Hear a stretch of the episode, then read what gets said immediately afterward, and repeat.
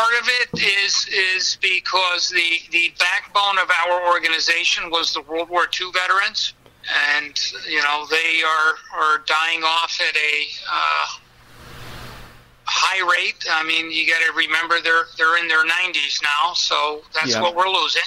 I think there are less veterans from the World War II era, where we are seeing that not as many people are joining the veterans organizations, and even more than that, it's joining any fraternal type organization.